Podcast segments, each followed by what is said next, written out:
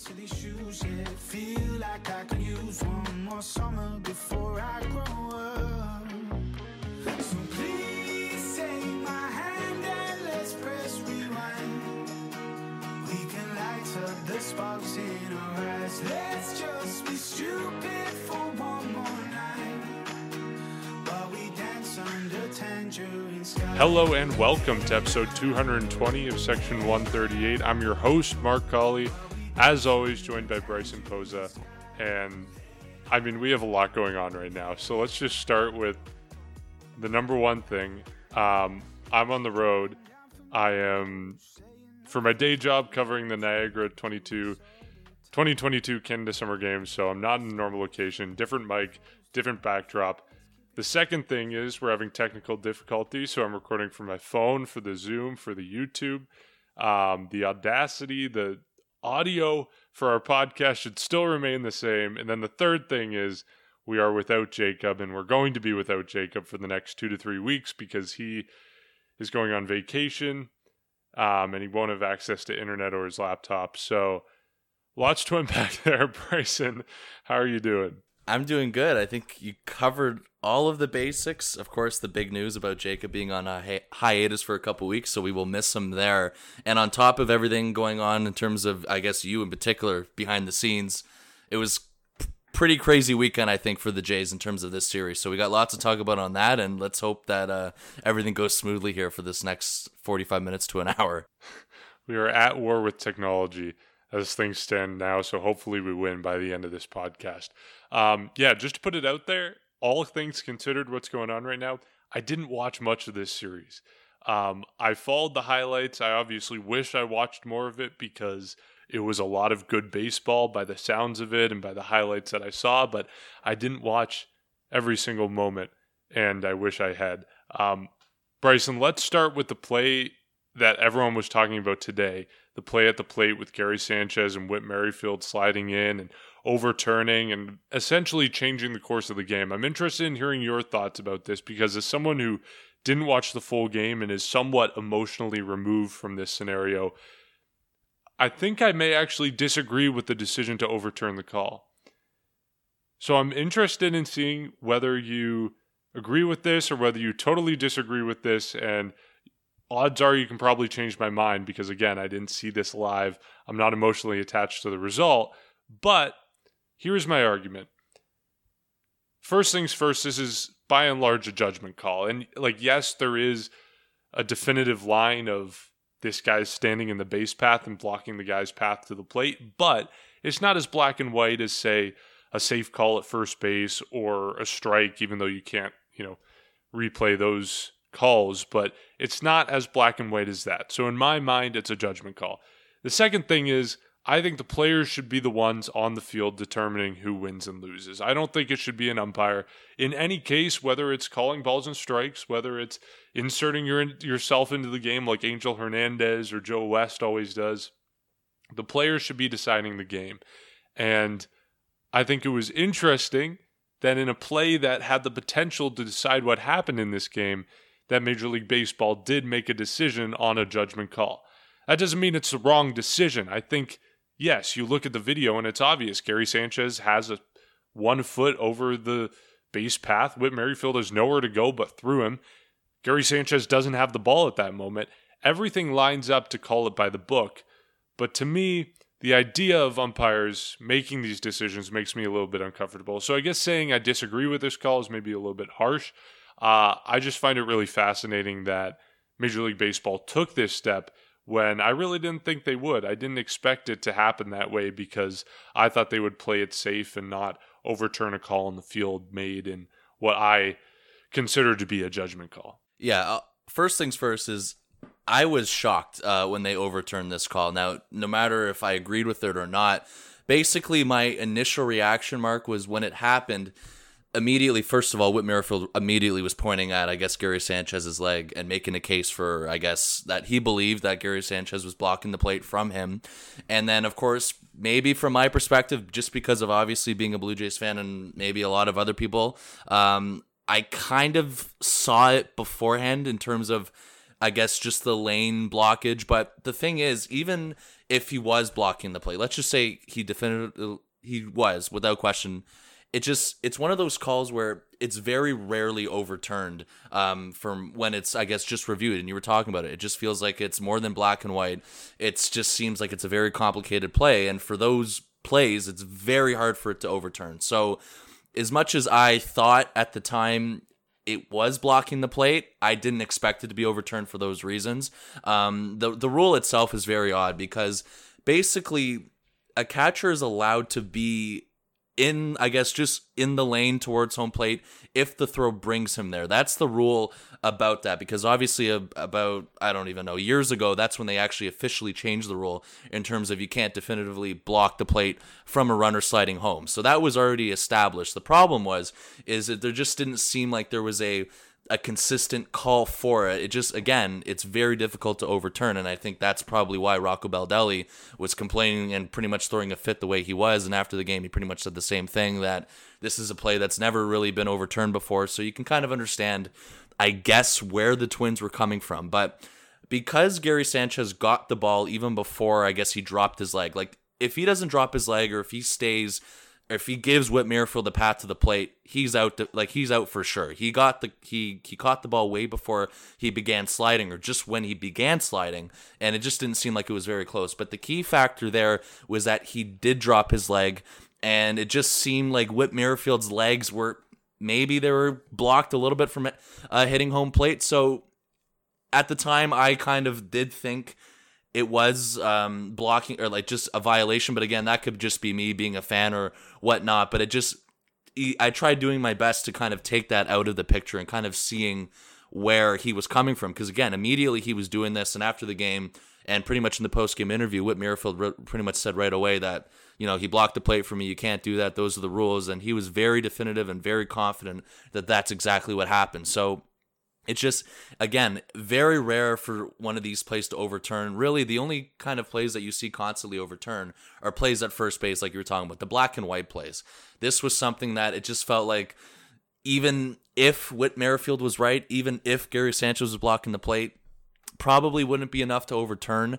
And um, this game was important for the Blue Jays in particular. I mean, you, you saw it. If they don't get that run, they likely don't win this game. They likely drop three to four to the Twins. And of course, you look back on the way they lost Friday in extra innings. This game was very meaningful and very important to them to have. So that's why, even with the call overturn and how the Jays won this game, this was a game that they desperately needed. They caught a break. I guess it's okay that they caught a break, but it just pretty crazy, I guess, in terms of what happened there uh, in the tenth inning.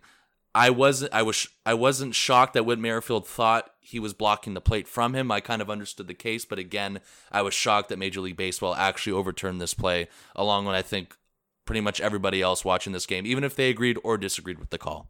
Yeah, I think saying I I guess for me to say I disagree with the decision to overturn the call, I think is a bit harsh because like it is the right call to overturn, and I'm just really surprised that it actually was overturned on replay review and that's really the only thing I'm surprised about in this entire scenario. Like, I, to be honest, don't really blame Gary Sanchez for going to the plate like that because, yes, you're a Major League Baseball catcher. Yes, you should be able to discern the tiniest of differences, but you think about it, it is really only one or two feet left or right. And that's the difference when it comes to this play, when it comes to whether Whit Merrifield is safe or out on replay. That's what it comes down to in this scenario. So I am not shocked that Gary Sanchez made that mistake. I'm not shocked Whit Merrifield was upset with it. I'm not shocked Rocco Baldelli threw the fit that he did on the field. And, you know, even in his post-game press conference, he said, quote, it's one of the worst moments I think we've seen of umpiring in any game I've ever been a part of in baseball. I think it was pathetic. That's a direct quote from Rocco Baldelli. And I'm not surprised by that because, again, I think the only surprising thing in this scenario is that the call was overturned in the first place. That is what I'm surprised about. Again, I think saying that I disagree is a little bit harsh because it is the right call for the umpires in the replay review room in New York to make. I'm just really surprised that it happened. And of course, the other comparison that a lot of people are bringing up is that there was a play earlier today. I think it was the Orioles game where there was a similar play at the plate and a similar series of events and maybe it was more obvious in that scenario, but maybe this is a bigger trend that we're starting to see with Major League Baseball, or maybe it's just a coincidence that both happened on the same day. I don't know, but certainly a lot of things to unpack there, a lot of fun. And, um, you know, to quote Keegan Matheson of MLB.com, we are officially done with boring baseball for the Blue Jays. Like from this point forward, really from the trade deadline forward, there's no such thing as boring baseball for the Blue Jays anymore because it is go, go, go all the time. Every play is going to matter from this point out. So, lots of fun, lots of fun to unpack. Again, I wish I was watching live and could unpack that with you then, and of course have our live reactions as we always do. But um, the next thing I guess we need to talk about is I, I think the biggest story from this week, aside from the actual games themselves, is the injuries that the Blue Jays are dealing with. The last time we recorded was right after the trade deadline has passed, literally minutes after the trade deadline. Since then, Ross Stripling has gone to the injured list. George Springer has gone to the injured list. And then after last night's game, we saw Tim Mayza go to the injured list with it was a dis- dislocated right shoulder, I think was the official injury. So between the time we last recorded and now, the Blue Jays have seen a significant change in their roster due to injuries. And to me, it comes at the worst possible time because – you're at a point in the season where maybe for the first time all year, you actually have a chance to gain ground on the Yankees. The Yankees just got swept by St. Louis. It's the first time St. Louis has swept the Yankees in baseball history. And to think of how long those two franchises have been around, I know interleague play, et cetera, et cetera, that's quite the stat. In addition to that, since the All Star break, I believe the Yankees, the last time I saw the stat, are 6 and 10 over that span. They are playing 500 baseball over the last month. And as much as I said, you know, almost a week ago at the trade deadline that the Blue Jays didn't do enough to pass the Yankees, we're starting to see chinks in the Yankees' armor and areas that the Blue Jays can take advantage of and gain ground on them. And just to tie this all back into the injury thing, it's frustrating that at the moment the Yankees start showing weaknesses, and at the moment that you think the Blue Jays may have an opportunity to overtake them or at least gain ground on them in the American League East race, is when the Blue Jays are suffering from injuries. So that's frustrating to me. Again, injuries doesn't mean that the Blue Jays are going to be terrible. It doesn't mean that they can't gain ground on the Yankees. It just makes it less likely. And, um, you know, the last thought I have on this is just that as much as we criticize the Jays trade deadline for not being enough, the moves that they made all fit perfectly with what they underwent over the past week in terms of injuries. Ross Stripling to the IL, well, good. You got Mitch White to fill in in his spot in the rotation. Um, Tim Mayza to the IL, well, good. You got Anthony Bass and Zach Pop to fill in, and then George Springer to the injured list. Oh, what do you know? Whit Merrifield's on this team to start in center field every day. So, um, in that sense, looking at the Blue Jays trade deadline in retrospect, you're happy they made those deals. Still not enough, but um, it's already paying off for the Blue Jays so far.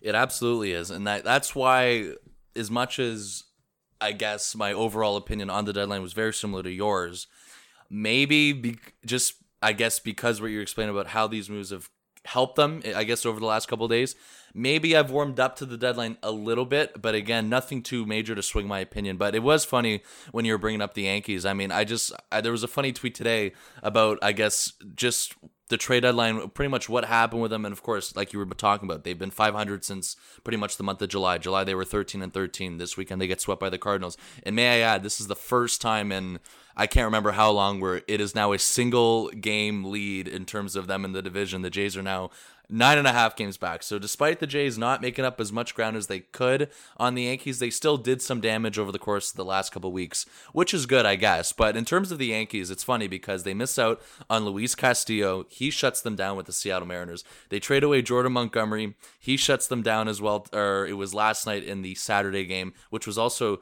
uh, an interesting trade from that. They trade for Frankie Montas, who gets shelled today. That was the tweet today where he gives up six runs in I think it was just three innings of play. So they exactly aren't playing good. I know another guy in terms of in the rotation, J- Jameson Taillon, is another guy who's kind of regressed a bit over the last couple of weeks. So you are seeing some cracks with them. We had a feeling that this was eventually going to cool off for them in terms of their momentum. Will it be enough for them to lose the lead in the AL East? I don't know. That's still a lot of games to make up in the month of August, nine and a half games. But you are seeing them, you're seeing their weaknesses.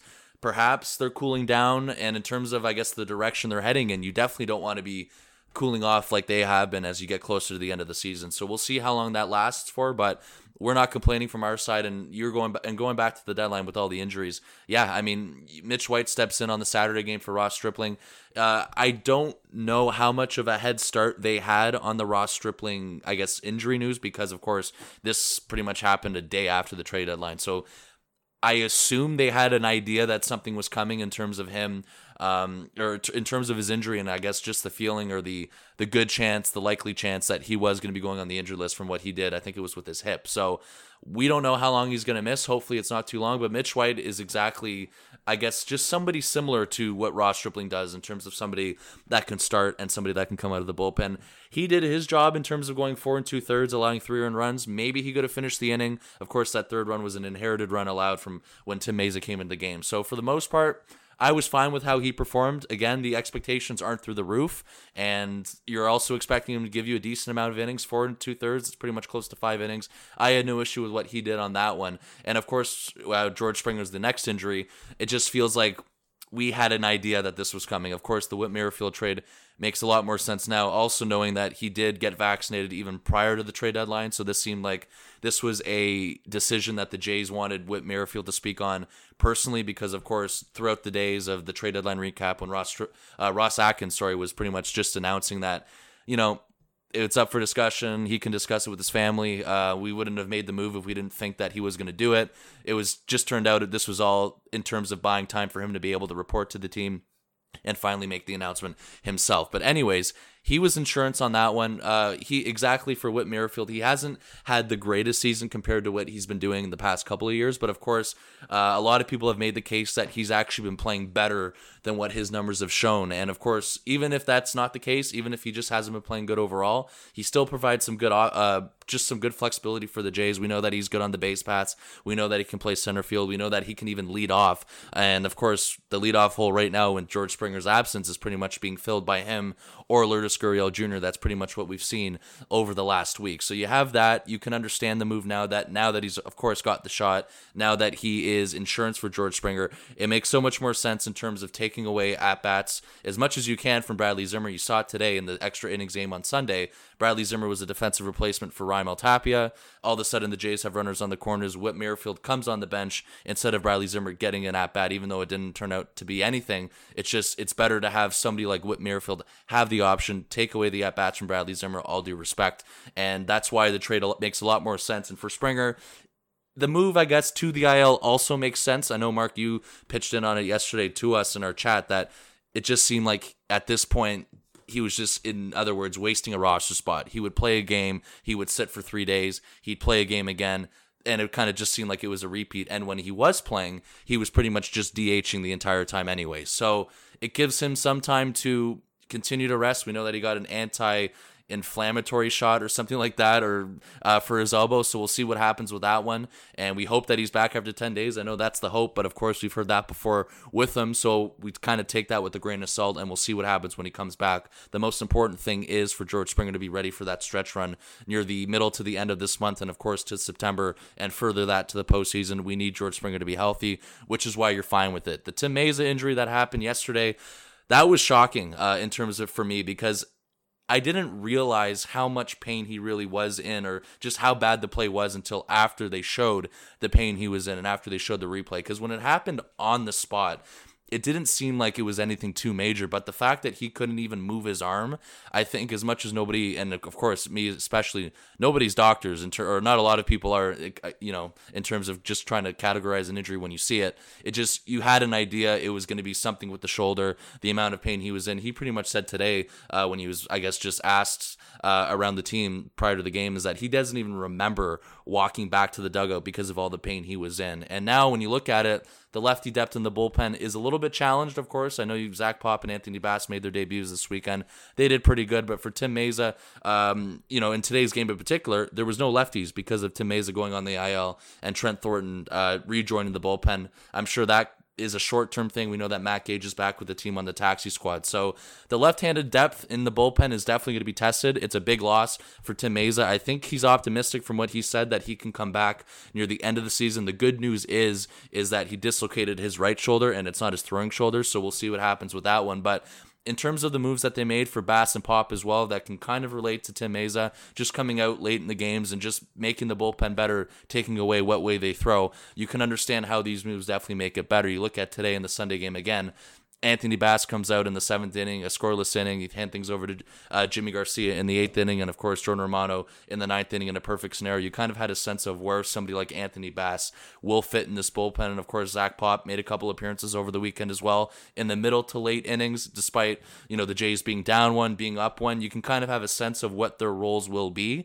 And for Tim Mayza, um, it just it just to see the amount of pain he was in and to learn it was a dislocated shoulder, that's tough on him for somebody who's also having a really good year. We know how important he is to this bullpen. So the hope is that he can come back at some point this year. And these trade deadline moves definitely put them in a much better position for sure.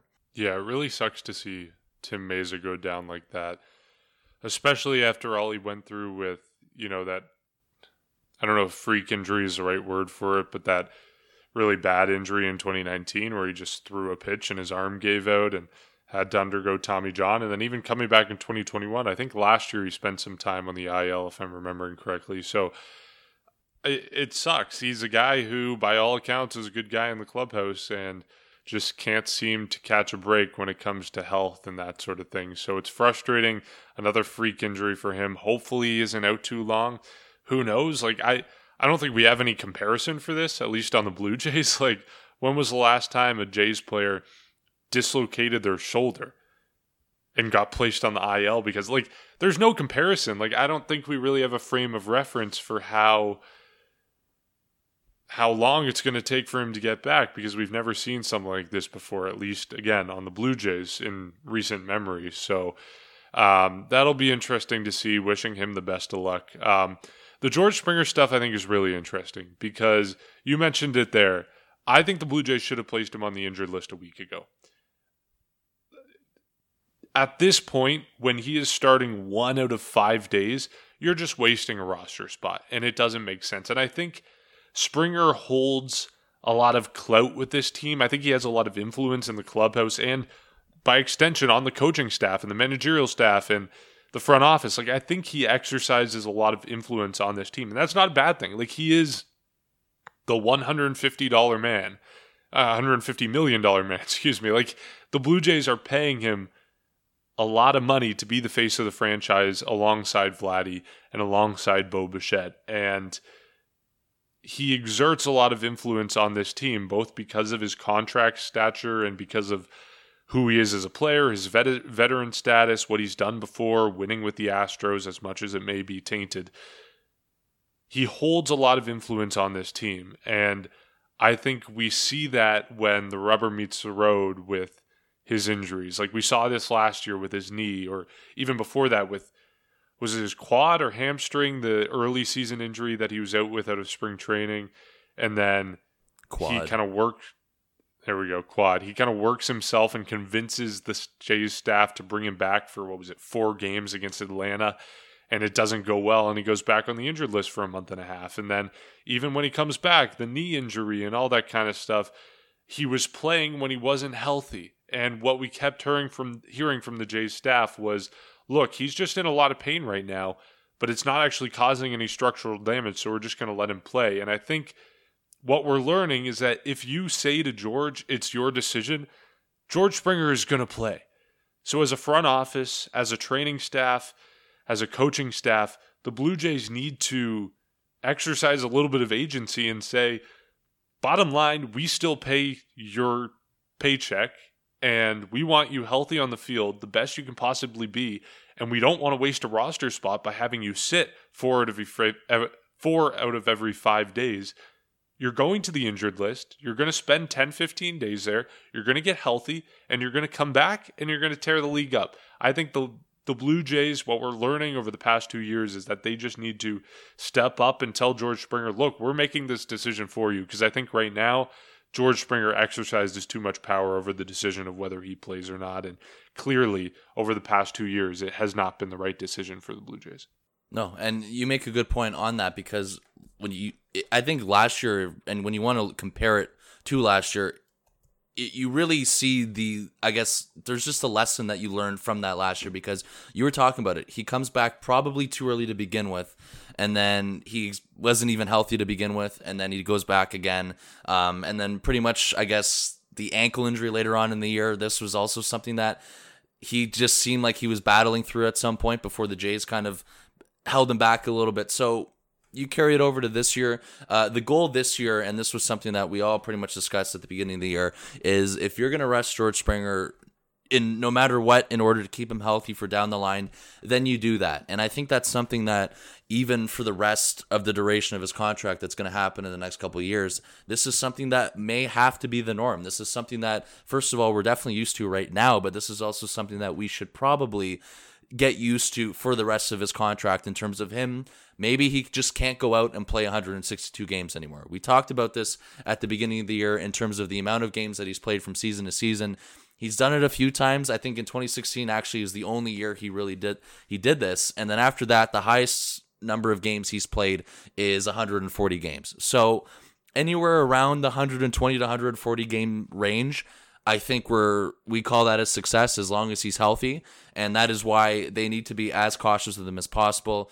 Again, they helped it at the trade deadline in terms of the depth, the insurance for the possibility that this was going to happen. Of course, Whit Merrifield came over here probably because the front office had an idea of where this was going with George Springer in terms of this elbow injury. As much as it's been nagging him, it clearly is serious if he was playing once every three, four days and then pretty much on a cycle like that once again and not even fielding whatsoever. I mean, there's been times this year where he swung the bat, he's hurt his elbow. There's been times where he's just thrown the ball, period, from uh, center field and he's hurt his elbow. So it needs clearly it needs rest. It needs caution, caution the rest of the way in terms of that stretch run and the uh, and leading up to the postseason. You'd much rather have him play then. And of course, the key from what you were talking about, the difference between this year and last year that they need to do is when he does come back, he needs to be healthy and he needs to be, you know, close as close to 100% as he will be because of course this is something that's going to be even when he does come back, it's going to be with him throughout the rest of the season, but he can be in a much better state coming back resting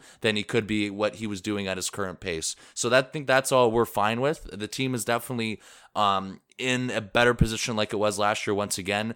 The other thing that I gets gets me a little bit more comfortable is that the team is also seeming to step up a little bit over the course of this since the All Star break. We know that the team is playing much better. One guy in particular that I guess should get recognition is Vladimir Guerrero Jr. at the top of the order. He's been heating up over the last couple weeks, and despite him being comfortable or not at the second spot, he's been actually better this season, uh, hitting second than compared to hitting third. So that's been something that I've noticed as well in terms of what he's done in his 21 games batting second, an OPS of 984 compared to when he was batting third, uh, an OPS of 851. And of course, the home runs are there too. The power's there. His numbers in general are just creeping up. You need guys to step up. Uh, we know that Lourdes Gurriel Jr. is a guy that's been filling in in the leadoff spot for George Springer, who's also on a hot streak. We know Alejandro Kirk's been good all year, even though he's kind of slumped off a little bit over the past couple of weeks. Teoscar Hernandez has heated up, and he's swapped places with Bo Bichette in the batting order. So this team needs to step up. I think they're doing a good job of it right now. Again, the goal is for him to come back when he's ready, midway through this month into September is best in I guess just in best of a position he can be to play. And even when he does come back, if you need to give him an off day every once in a while, or maybe once a series, I don't know what they're going to do, but you have to imagine that there's going to be some sort of load management plan for him when he does come back leading into the postseason, where you can include Whit Merrifield, where you can include Raimel Tapia, when you can keep at bats again away from Bradley Zimmer with all due respect. Um, you're in a much better position. And that's why I think there was a learning experience this year or from last year with George Springer in terms of being more cautious this year. I'm fine with the move, like you were mentioning. He wasn't playing anyway consistently. It really doesn't really change much over what we've seen over the past couple weeks. So hopefully, this uh, the shot he took for his elbow gets him better, or at least in a better state where he can try and play on consecutive days. And we'll see what happens with that one. You keep saying no disrespect to Bradley Zimmer. I I understand that, and obviously, like he's doing his best, and he's I I think the problem with Bradley Zimmer is that he is sometimes put into situations that he's not meant for. And what I mean by that is that the Blue Jays keep him around because he's a pinch runner and because he's a defensive replacement in center field. And when we get frustrated with Zimmer, which is easy because his offense is totally non-existent, but we get frustrated at his offense, but that's not why he's on this team. That's not his role on this team. He is a guy to come off the bench and pinch run or play in center field in the ninth inning. Like that's his job on this team. And when we get frustrated with him, it's when he's doing something that's not his job. So yes, fully no disrespect to Bradley Zimmer. He's just doing what he was brought here to do. It's only when he's put into situations he's not meant to be in that we get frustrated. So yeah, and uh, yeah, Blue Jays obviously going to be instituting a heavy workload management system with George Springer once he comes back, which is hopefully sooner rather than later. Um, just to touch on this because we've been talking about the trade deadline a lot. I'm curious how, if your opinion or how much your opinion about the trade deadline has changed because you gave you scored it a C, I gave it a C plus on the day again, like half an hour after the trade deadline went down. Given what's happened with the Yankees, given what's happened with these injuries, are you feeling better about the moves that the Blue Jays made? Would you change your score? How are you reassessing the trade deadline now that we're about five days removed from it? I would definitely change it. Probably upgrade it towards what you did with the C plus. I think now that I've had time to kind of settle in, you've seen the new guys arrive again. Mitch White already filling in for Ross Stripling, Anthony Bass, Zach Pop already making an impact out of the bullpen. Whit Merrifield pretty much playing every day now, and again, despite if you agree with it or not, scored the winning run today from what they or what they were calling. You can see the flexibility that he has. You can also play second base. You know, another key thing about this in terms of the infield is, you know, a lot of people have also mentioned that just out of, I guess, another example is that Santiago Espinal is somebody who's been cooled off uh, the last couple of weeks. You can, you know, if that continues, you can even put Merrifield at second base. Uh, the utility that he has, he ha- he has flexibility, which is good on that. And again, on the bases, he's really good. So you've seen the purpose of why they're all here. Um, I definitely think they or the moves that they I you know the moves they did were fine.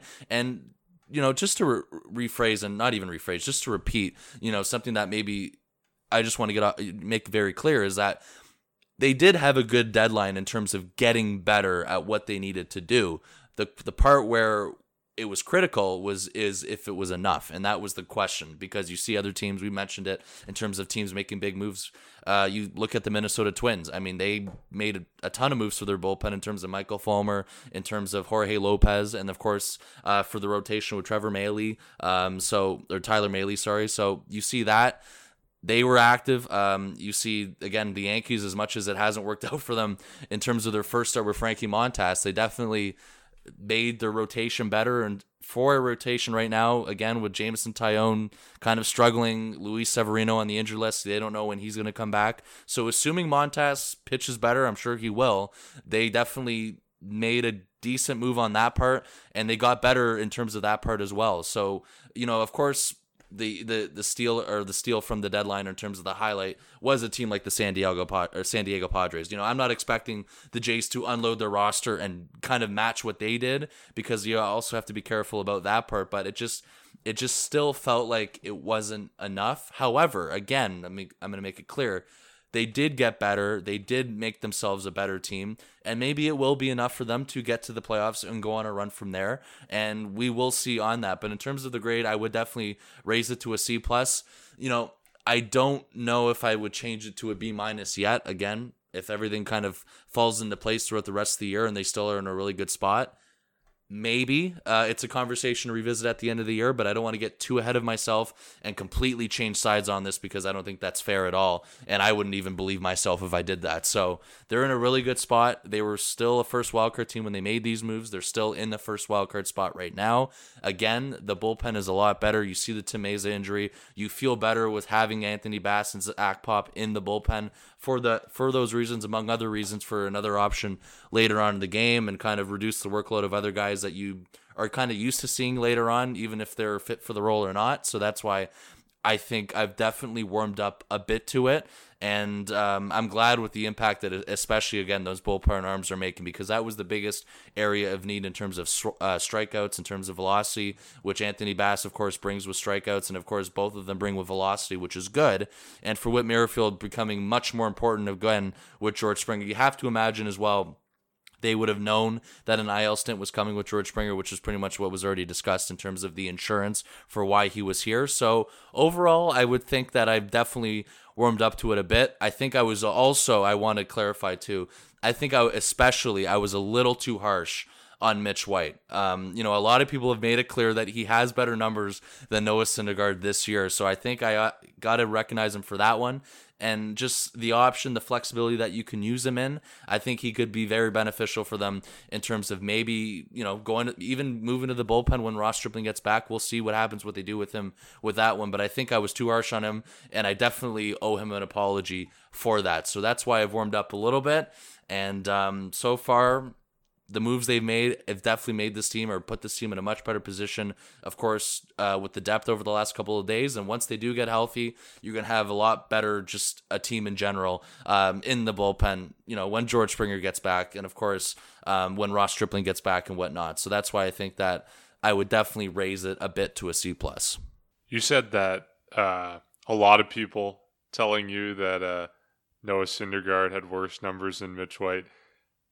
I think it's just that one guy on YouTube, right?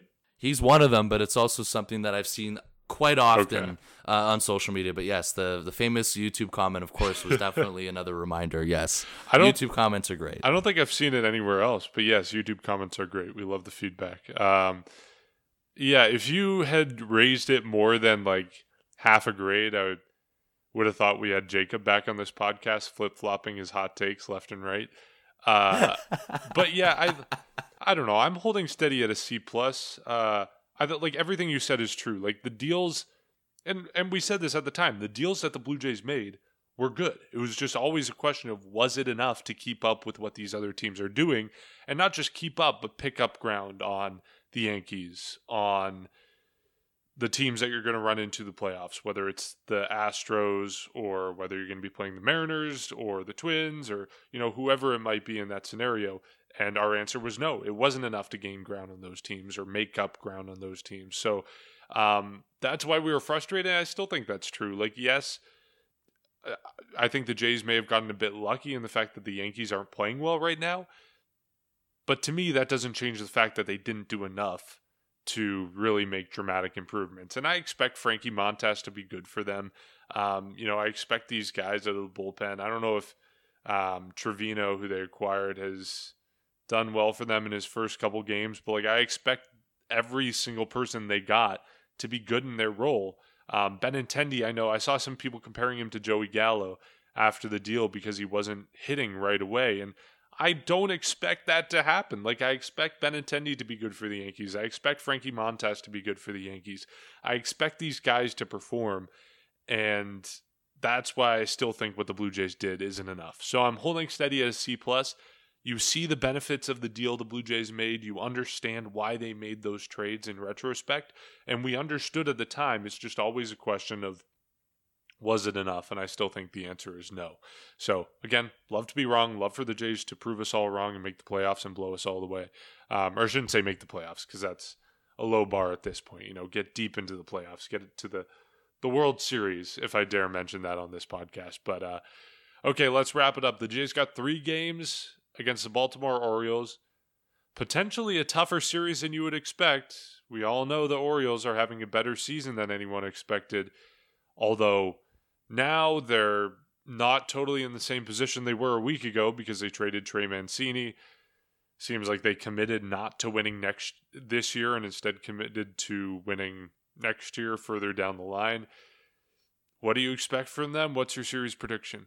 Yeah, I mean, playing the Baltimore Orioles is no longer a cakewalk, and despite the front office doing what they did, like you were talking about, the players and the coaches, I'm sure, are still committed to getting into the playoffs. They're only two games out. This is a big series coming up, and I think it's bigger than people think. Um, the other thing, too, is despite getting rid of Jorge Lopez, the Orioles have a really good rotation. So if you're going to get hit the Orioles, you got to hit the you got to hit the starting pitching before they get to that point. Um, in terms of that, you said it, a big three game series coming up. You got Kikuchi, you got Berrios, and sorry, you got Manoah, then Berrios, game two, game three.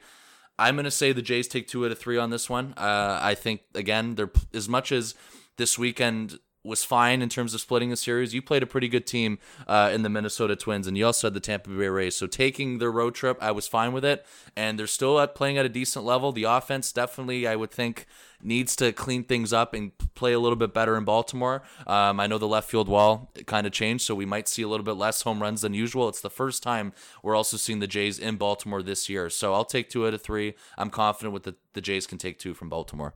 Isn't that wild? That we're halfway through August and this is the first trip to Camden Yards for the Blue Jays. Like that, I don't I can't recall the last time that happened for a division rival, for a team that you play 19 times a year, you know, half of those at the opponent's ballpark.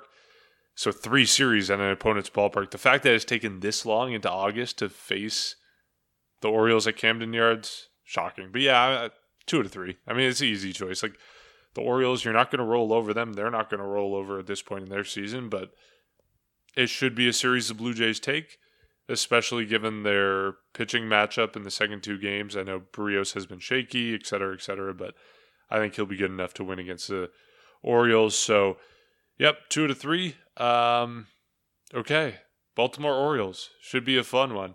Uh, as always, you can support our podcast by following us on social media at Section 138 Pod. That's on Instagram, Twitter, and TikTok. You can also go and give us a rating and review wherever you get your podcasts, um, which always just so helps spread the word about what we're doing here. And we haven't plugged this in a very long time, but we do have a Patreon. It's patreon.com slash section 138 pod, and you can go support us there, get exclusive access to our Discord where we talk about the Jays and banter between ourselves and you know, make fun of Jacob for missing three weeks of the podcast. Uh, you can get exclusive access to that, exclusive access to bloopers from episodes, which most of the time is Jacob. Um, you get exclusive access to a bunch of cool stuff. So patreon.com slash section 138 pod. And quick shout out to our newest Patreon supporter. Um, I mean, Iraq, I guess is how you would say it. Um, he's joined our Discord. He's getting exclusive access to bloopers, so I would highly recommend that you join us and do the same. Um, okay, Baltimore Orioles, we'll see what happens, and we will catch you after this series.